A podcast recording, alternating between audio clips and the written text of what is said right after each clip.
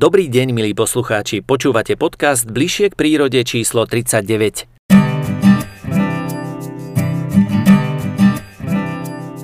V dnešnom podcaste sa v prvej reportáži vyberieme na Oravu a na Poľanu.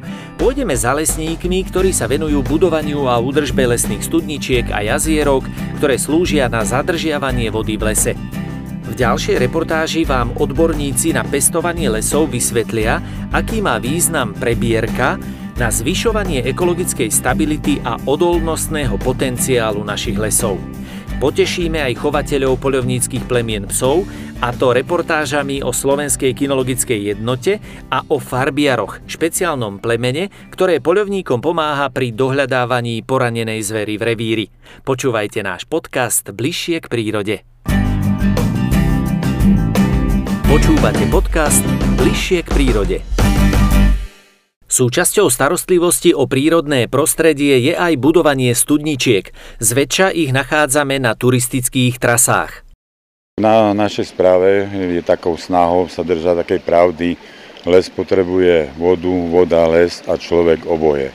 Ja som veľmi rád, že môžeme prezentovať a dávať takú úctu cez tieto prámene, ako napríklad tento prámen Zimna alebo Studničku, kde si môžeme uvedomiť, aký je dôležitý les pre nás a aká je dôležitá voda. Tento prámen zimnej sa už sám tak pýtal, lebo je špecifikom tým, že e, je to teplica, že ten prámen má rovnakú teplotu v zime, v lete. E, je tiež zaujímavý základným rozborom, že je mimoriadne okysličený a má veľký obsah železa, čo aj verejnosť veľmi rada navštevuje, lebo tá voda je dobrá.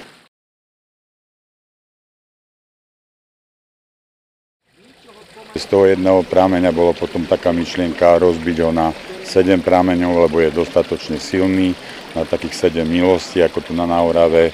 Potom vzniklo aj také božské srdce, kde sa všetky tie prámene zlievajú, takže môže to byť aj tak ponímané e, tá voda a ten prameň.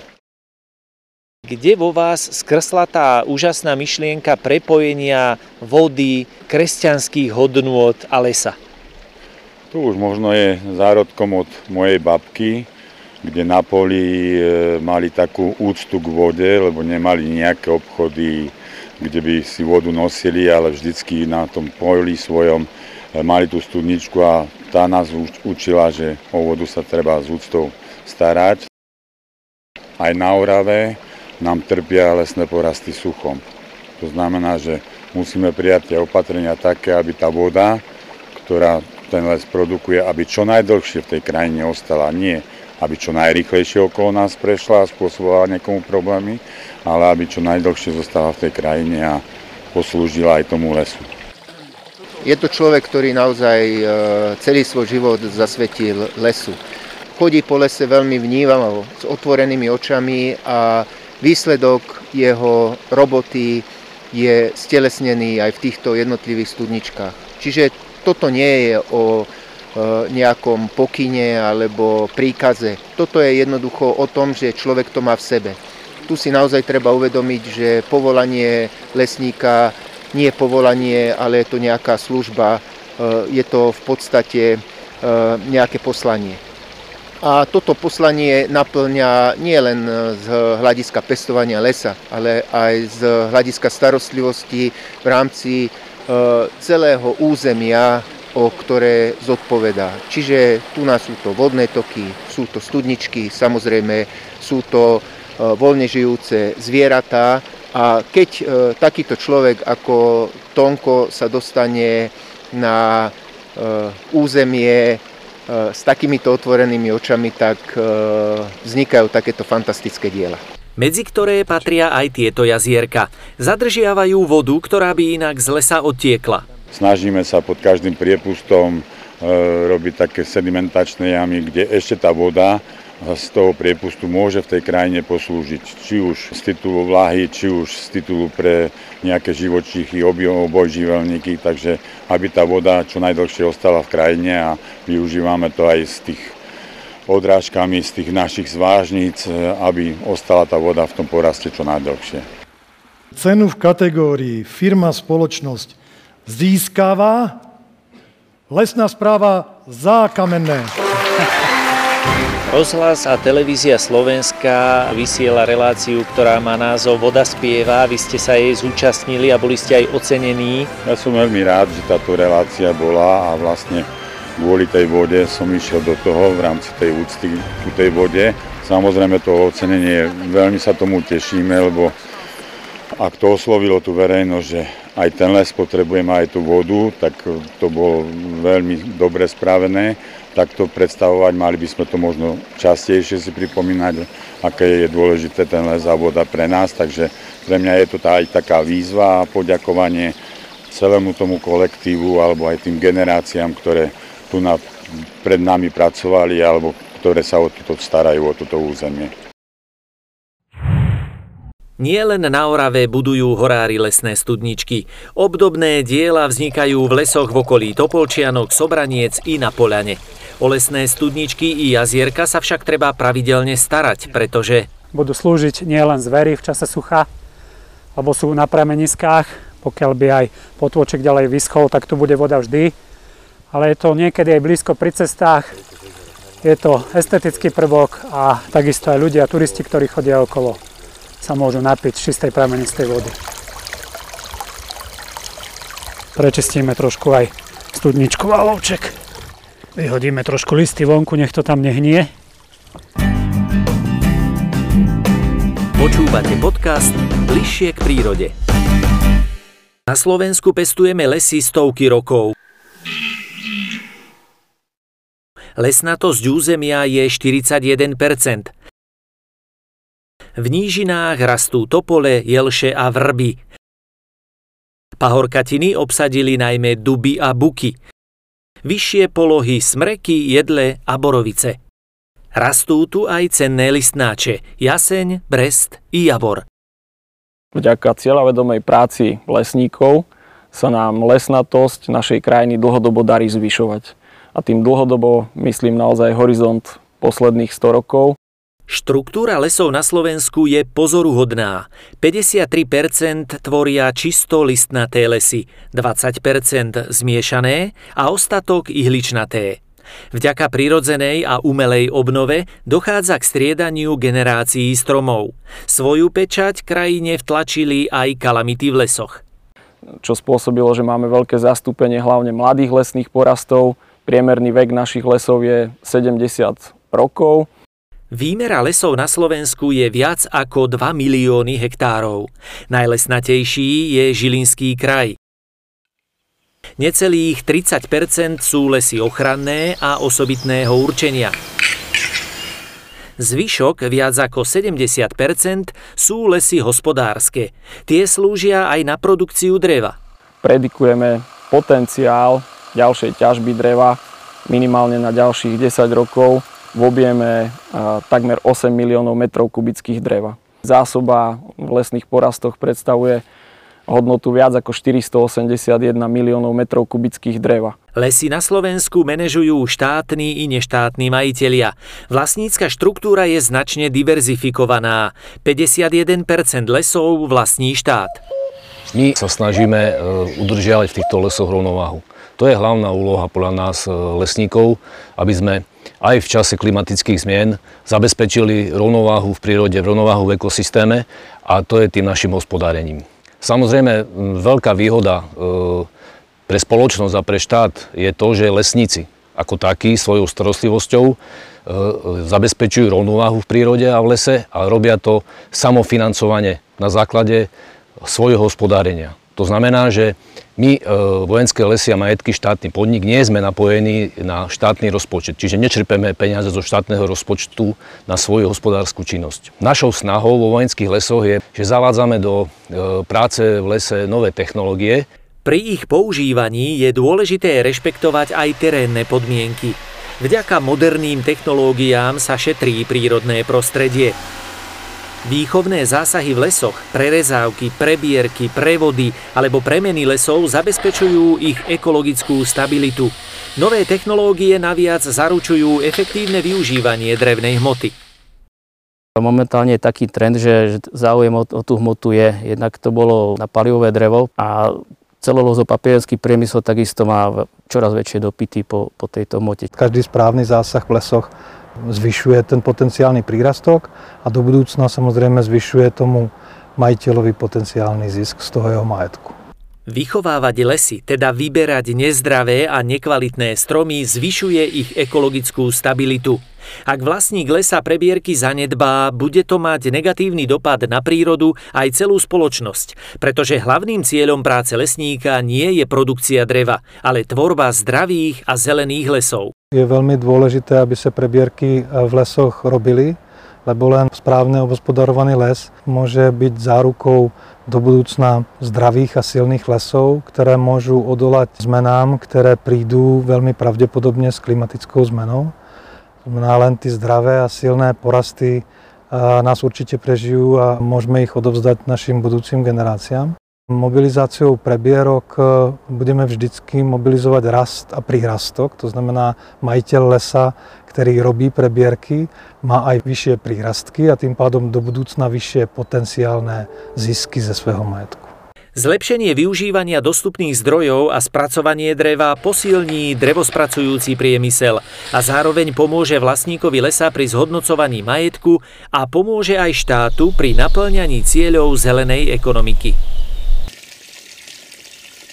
My musíme nastaviť našu hospodárskú činnosť tak, že to proste robiť musíme, aj keď je napríklad momentálne nejaký čas v tejto činnosti strata v tých prerezávkach a prebierkach, ale musíme niekde inde tie peniaze vlastne nahromadiť tak, aby sme tým zabezpečili všetky tieto naše činnosti, pretože to nie je len ťažba.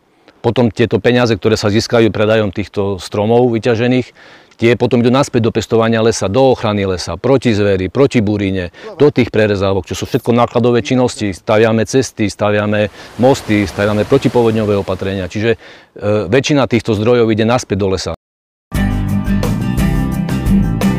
Počúvate podcast Bližšie k prírode. Pred 30 rokmi vznikla Slovenská kinologická jednota. Jej prioritným cieľom je starať sa o rozvoj spoločenskej, športovej a poľovníckej kinológie. Polovnícká kinológia na Slovensku má pomerne dlhú históriu. Chovali sa hlavne duriče na Slovensku, ktoré sa používali pri love hlavne dravej zvery. Postupne sa schovaných psov začali špecifikovať plemená, ktoré dnes poznáme. V roku 1936 zorganizovali prvý zvod slovenských kopovov. Dlhší čas sa debatovalo o tom, akej veľkosti e, má byť e, toto plemeno. Nakoniec sa dohodlo na tej výške 50 cm. V roku 1939 založil Koloman Slimák plemennú knihu. Ročne do nej zapíšu takmer 6 tisíc šteniat poľovníckých plemien. Po druhej svetovej vojne v podstate sa zintenzívnili aktivity eh, šlachtenia slovenského kopova s tým, že v roku 1963 bol uznaný ako naše národné plemeno. O 20 rokov neskôr bolo uznané ďalšie národné poľovnícke plemeno, slovenský hrubosrstý stavač. Stavače sú využívané hlavne v tej oblasti e, polovania na malú zver, na zajace, bažanty, sliediče sú využívané na polovanie na malú zver, teriéria, jazvičíky na tlmenie škodnej zvery, farbiare samozrejme sa využívajú pri love e, raticovej zvery a duriče hlavne pri love diviakov, takže to je také základné členenie polovnických plemien. Chovatelia polovníckých plemien sa združujú v kluboch. Ich aktivity zastrešuje Slovenský polovnícky zväz, ktorý každý rok organizuje medzinárodnú výstavu v Nitre a v Bratislave. Pre polovníckú kinológiu je najpodstatnejšia oblasť skúšok a samozrejme súťaží potom e, jednotlivých polovníckých plemien. Ustavačov je to najstaršia vôbec e, súťaž u nás. Na Slovensku to je memoriál Jozfa Kadleca, ktorý sa organizuje od roku 1946 a potom je to najvyššia medzinárodná súťaž stavačov Memoriál Kolomana Slimáka. U farbiarov to je memoriál Fredrika Konráda, no a u Duričov memoriál e, pána Renču. Okrem týchto memoriálov sa organizujú aj súťaže v brlohárení. Polovnícke plemená pomáhajú nielen pri polovačkách. Tieto polovnícke plemená sa využívajú jednak pri love zvery, ale aj pri ochrane zvery. Čo je to? Srnec? Srnec. Dnes e, čoraz väčší dôraz je kladený ustavačov na ochranu zvery, teda e, pred vykosením, ochranu mláďat, pri e, malých plemenách a pri teriéroch a jazvečíkoch na tlmenie škodnej zvery. Duriče na druhej strane sú za veľmi dôležitým pomocníkom pri e, tlmení stavov diviačej zvery. A pri nich sa využíva ďalšie naše národné plemeno, tatranský durič. Pes nenáročný na priestor a výživu, bez významnejších zdravotných problémov. Chov poľovne upotrebiteľných psov na Slovensku reguluje aj zákon o polovníctve. Zákon o polovníctve ukladá polovníckým združeniam chovať polovne upotrebiteľných psov, respektíve využívať ich pri výkone práva polovníctva. Tam je e, presne určené, koľko by e, polovnícke združenia alebo polovnícke organizácie mali mať pri výkone práva polovníctva e, polovne upotrebiteľných psov. Polovnícke plemená sú vhodné aj na športové aktivity, no zároveň sú to ideálni spoločníci do rodiny. Chovajú ich často aj nepolovníci. Stále viacej a viacej medzi vodičmi psov máme aj, aj mladých ľudí a hlavne dievčatá. Často sa zúčastňujú tých súťaží, ktoré pre polovnícke plemená organizujeme. Prezident Slovenskej kinologickej jednoty sa venuje chovu psov už desiatky rokov. Bez psa si nevie predstaviť svoj život. Tie zážitky v revíri tie zážitky pri polovačkách so psom sú ďaleko, ďaleko intenzívnejšie. Ten pes obohacuje ten polovnícky, polovnícky život a myslím si, že kto začal s polovníckou kinológiou, už s polovníckou kinológiou neprestane. Ja stále hovorím ako, ako kinolog, že bez psa by som si nevedel predstaviť život, možno si niektorí vedia predstaviť polovníctvo bez psa, ale ja už bez psa by som nebol. Počúvate podcast Bližšie k prírode. Jedným z kinologických klubov, v ktorom sa členovia venujú chovu poľovníckého plemena, je klub chovateľov farbiarov. V hlavnej poľovníckej sezóne sú členovia značne vyťažení. Dohľadávajú zver v revíroch a zároveň organizujú rôzne skúšky a memoriály. Na prestížnom podujatí nechýbala ani naša redakcia. Bol to 36. ročník skúšok o pohár SPZ farbiarov, zároveň memoriál Branislava Baku. Hlavným usporiadateľom podujatia bola spádová oblasť klubu chovateľa Farbiara, Považská Bystrica Púchov Ilava e, za prispenia e, súčinnosti polovného združenia e, Hradište Belúša.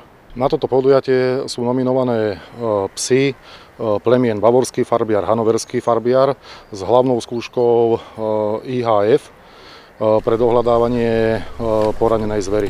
Technické disciplíny obsahujú e, práca na umelej stope, minimálne 12 hodín starej, cca kilometr dlhej, e, s dvoma pravouhlými lomami. Je tam aj nejaká poslušnosť alebo niečo podobné? Vodenie na remení, správanie po výstrele a správanie pri zveri. Klub chovateľov farbiarov prioritne zodpovedá za zdravý chov psov. Napríklad navrhuje, ako posudzovať dyspláziu klbov i ako postupovať pri potláčaní a liečení epilepsie, tejto nebezpečnej choroby. O farbiaroch sme hovorili aj v diskusii s Rozumom Dohory na zvode psov v Lednických rovniach, a to s tajomníkom klubu každý pes má význam pre to polovníctvo. Každý je na iné vyšlachtený, proste boli mu určené nejaké pracovné schopnosti, aby pre niečo v tom revíri bol. Farbiar je asi možno jediný, alebo farbiare, lebo v podstate sú dve, sú jediné plemeno, ktoré naprávajú chybu, ktorú sme my urobili pri love. Všetky ostatné plemena nám viac menej pomáhajú k tomu lovu, aby sme ho mali ľahšie a tak ďalej. Ale ten farbiar je vlastne niečo, keď my urobíme chybu, a on tými svojimi schopnosťami a danosťami má napraviť a dohľadať tú poranenú zver, keď tá naša rana nebola umiestnená tak, ako to má byť na tú komoru a zver má zhasnúť. Z diskusie s rozumom do hory sa vráťme naspäť na skúšky farbiarov do Beluše. Na danom podujatí dokázali farbiare, že sú v eh, polovnej praxi neoddeliteľnou súčasťou polovnej kinológie a dokázali aj na tomto podujatí, že dokážu vypracovať eh, stopy aj niekoľko hodín staré. Aj 20 hodinové stopy dokážu tie farbiare riešiť. Aké boli výsledky skúšok? Na skúškach bolo nominovaných 6 psíkov. Boli hanoverské farbiare a bavorské farbiare. Výťazom 36. ročníka sa stal psík z Harry z Mutňanskej doliny s vodičom Rastislavom Juhásom. Farbiar je v prvom rade pracovné plemeno. Snahou chovateľov je zabezpečiť každému psovi dostatočné množstvo práce na prírodzených stopách. Ako vieme, na dohľadávku je najvhodnejší farbiar, či už bavorský alebo hanoverský. Tak e, som sa ja práve podujal e, začať e, s touto mojou sučkou bavorského farbera Ajšou Žiarská dolina dohľadávať polovnú sfér v podstate pre všetkých 56 e, užívateľov polovných revírov zadarmo. To značí, že sme 24 hodín na telefóne, teraz už nie len sám, ale aj spolu s kolegom a kedykoľvek overíme každý nástrel, každý postrel a samozrejme aj každú kolíziu zvery s dopravným prostriedkom. A práve aj tam e, zažívame bohužiaľ situácie, keď e, dohľadávka s polovným potrebiteľným psom poranenej zvery s dopravným prostriedkom, hlavne teda s autom, je viac ako potrebná. A to je ďalší rozmer poľovníctva, ktoré môžeme pokojne vnímať ako službu verejnosti. Ak do portfólia tejto služby zaradíme aj starostlivosť o voľne žijúcu zver, poľovnícku kultúru, tradície a možnosť zmysluplného záujmu, ktorý sa snúbi s ochranou prírody, patrí poľovníctvu uznanie. Možno aj preto si ho napríklad v Českej republike zapísali do zoznamu kultúrneho dedičstva.